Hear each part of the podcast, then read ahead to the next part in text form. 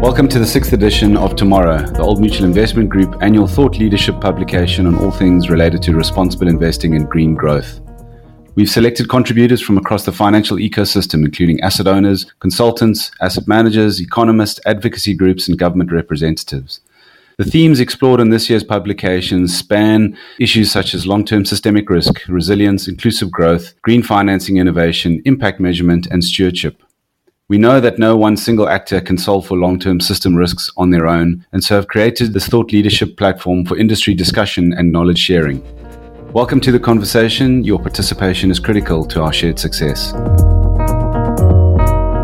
Welcome, everyone. It is my privilege to have Scott Nadler on the podcast with me as part of the Tomorrow 2020 publication. Uh, my name is Dean Alborough. I head up the environmental social governance practice at Old Mutual Alternative Investments. And Scott is the principal and founder of Nadler Strategy, advising corporations, business to business service firms, private equity nonprofits, and startups. He's also the founder and director of the Business Adaptation Project in the United States and South Africa and helps businesses work together to adapt to physical climate changes. He has kindly written an article as part of the Tomorrow publication called Avoiding the Resilience Trap Bringing Resilience into Strategy. Welcome, Scott. Hello, Dean. Good to talk to you. So, diving into your article, as an experienced strategist, what is the key purpose of your article? I'm trying to help organizations think beyond resiliency. Resiliency is wonderful. It's a great capability for us as individuals. It's a great capability for organizations. It's necessary, but it's not sufficient. An organization to survive and to thrive needs to go beyond responding, being resilient, and really take a good look at what's changing and adapt to the changing circumstances. And as you state in the in the article that while you recognize that resilience is required, is a valuable asset to an organization.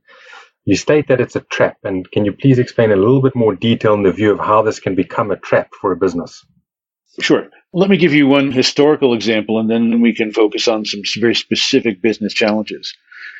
During the last year, as you have probably noticed, there's been a little bit of a disruption around the world with the pandemic. And there's been a resurgence of popularity of the old wartime World War II British slogan of keep calm and carry on. That's a great example of, of urging people to be resilient. And that was important during the Blitz and during the rest of, of World War II. But if all Great Britain had done in 1939 through 1945 was be resilient, if they hadn't adapted their economy to support a do or die wartime effort, all the resilience in the world wouldn't have been enough. So what you see is organizations run the risk of falling into the trap of saying, well, let's be very good at keeping calm and carrying on, but not doing the adaptation. That comes about in, in two particular ways that I've seen. One is what I call resilience blindness. The focus on resilience can be so intense and so all consuming that an organization can literally be blind to the changes around it which require adaptation. I lived through that earlier in my life. I worked with a U.S. freight railway, and I found that that company and that industry in the United States has an extraordinarily rich tradition around resiliency. There's 150 years of culture that says we can carry on. The show must go on.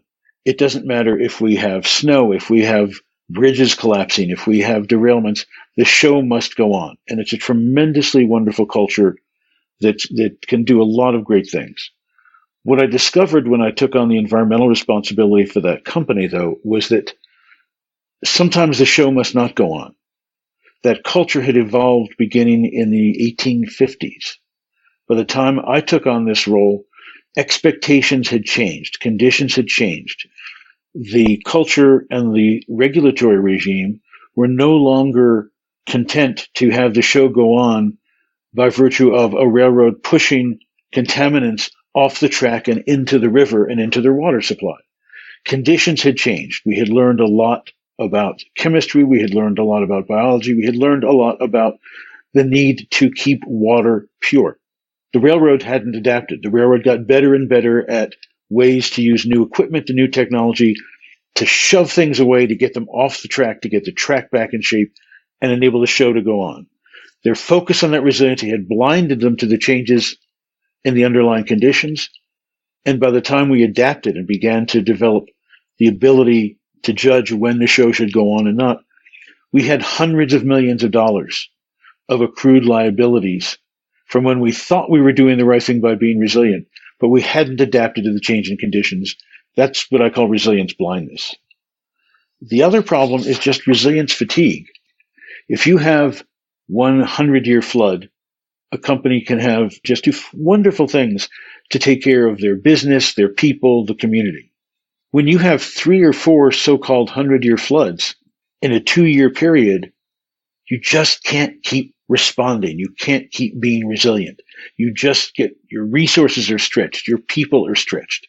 Yeah, very interesting, Scott. The seductive part of this resilience concept is that one can build up defensive strategies in your business and it gives you a sense of security uh, going into the future. And as you say, the risk of that is that you fall into this trap of resilience blindness also fatigue down the line.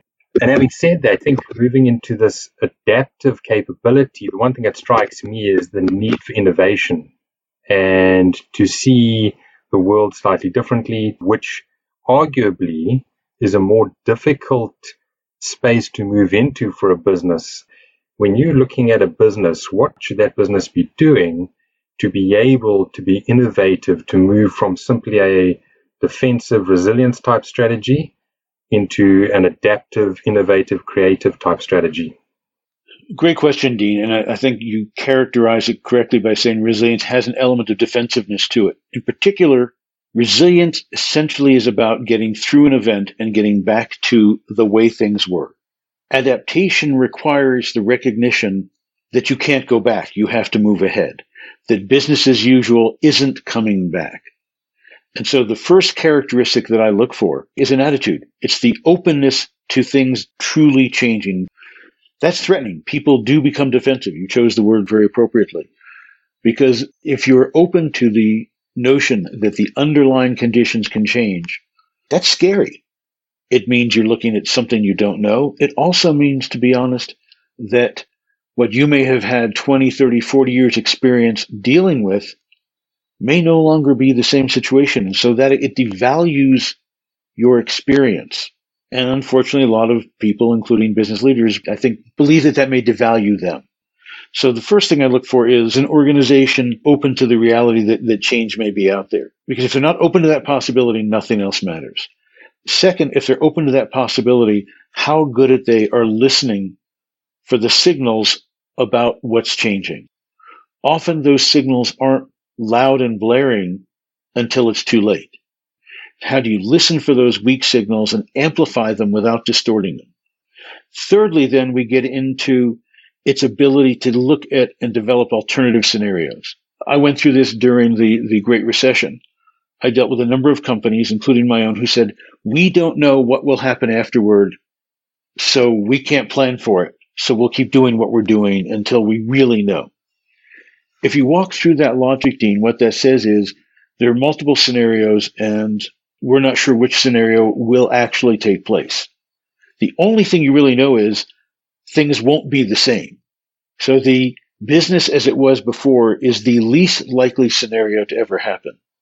Yet you would be amazed at how many companies say, because we're not sure which new scenario will happen, we'll stick with what used to be, which means we will go with the one scenario which is least likely to occur. So you've got the openness to change. You've got the ability to hear the signals about change. Then you have the ability to think through and evaluate alternative scenarios for which you need to prepare. If you don't have those three, then you're pretty much driving down the motorway with duct tape over your windshield, only looking in the rearview mirror. I find that's a pretty scary way to drive. Very interesting. And I'd just be interested in getting your viewpoints in what response leadership in businesses should be having to these concepts and their response to a view of simply not being resilient, but also moving into an adaptive capability within their business. The most important thing leadership can do is to make it safe initially and secondarily to make it mandatory to think about the possibility of change. The most powerful two words in a leadership vocabulary are the words what if. Leadership doesn't have to have all the answers. In fact, if leadership thinks it has all the answers, that's a very scary situation. What leadership needs above all is the ability to ask the right questions early enough. What if sea level rises? What if international travel doesn't come back? What if there are new pandemics? Asking the what if question is the single most important thing leadership can do. And if you know that every time you go in with a big project, leadership is going to ask you those what if questions, the first thing is people say, What's that all about? Then they start to make sure that they have the answers on their notes when they walk in. When you really have value is when they start to actually incorporate the what if thinking as they develop proposals. From an investor's perspective, which is a slightly different angle to an operational business. What should investors be looking for and considering when looking at businesses in terms of what are the skill sets and capabilities of a business uh, in terms of resilience and adaptive capacity? And the investor's job is to try and get a sense as to how well the leader is doing their job. There are a couple of ways of doing that. One is, unfortunately, easier now than it was a year ago because we have just been through the first year now of this awful pandemic. Unfortunately, we've just had a wonderful stress test. And you can look at any organization and ask how they how they experience this.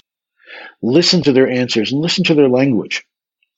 That will give you an incredible insight into whether they have developed adaptive capability or are just relying on resilience. Sure, every organization will tell you their heroic stories of resilience and what their people did to adjust to this, to suddenly finding on two days' notice that they were not going back to their offices. They're wonderful stories of resilience and they're genuine. They should be appreciated. They should be valued. But if you ask leadership of a company how they have dealt with the last year and where they see it going from here, if all they talk about is resilience, that should be a bright red signal flashing on and off in front of the investor because that means they haven't become adaptive. If, on the other hand, they begin to talk about what they've learned from this that will help them going forward, how their business model has to change during this, if they talk openly about uncertainty about some of those changes, those are all positive signs that say they're developing adaptive capability. If they, in fact, begin to tell you about two or three alternative scenarios that they're preparing for, that's gold. That's a company that's truly learned how to be adaptive. Yeah, thanks, Scott. I think that's incredibly insightful. Thank you for your time and your incredible insights to this. My pleasure. Thank you, Dean.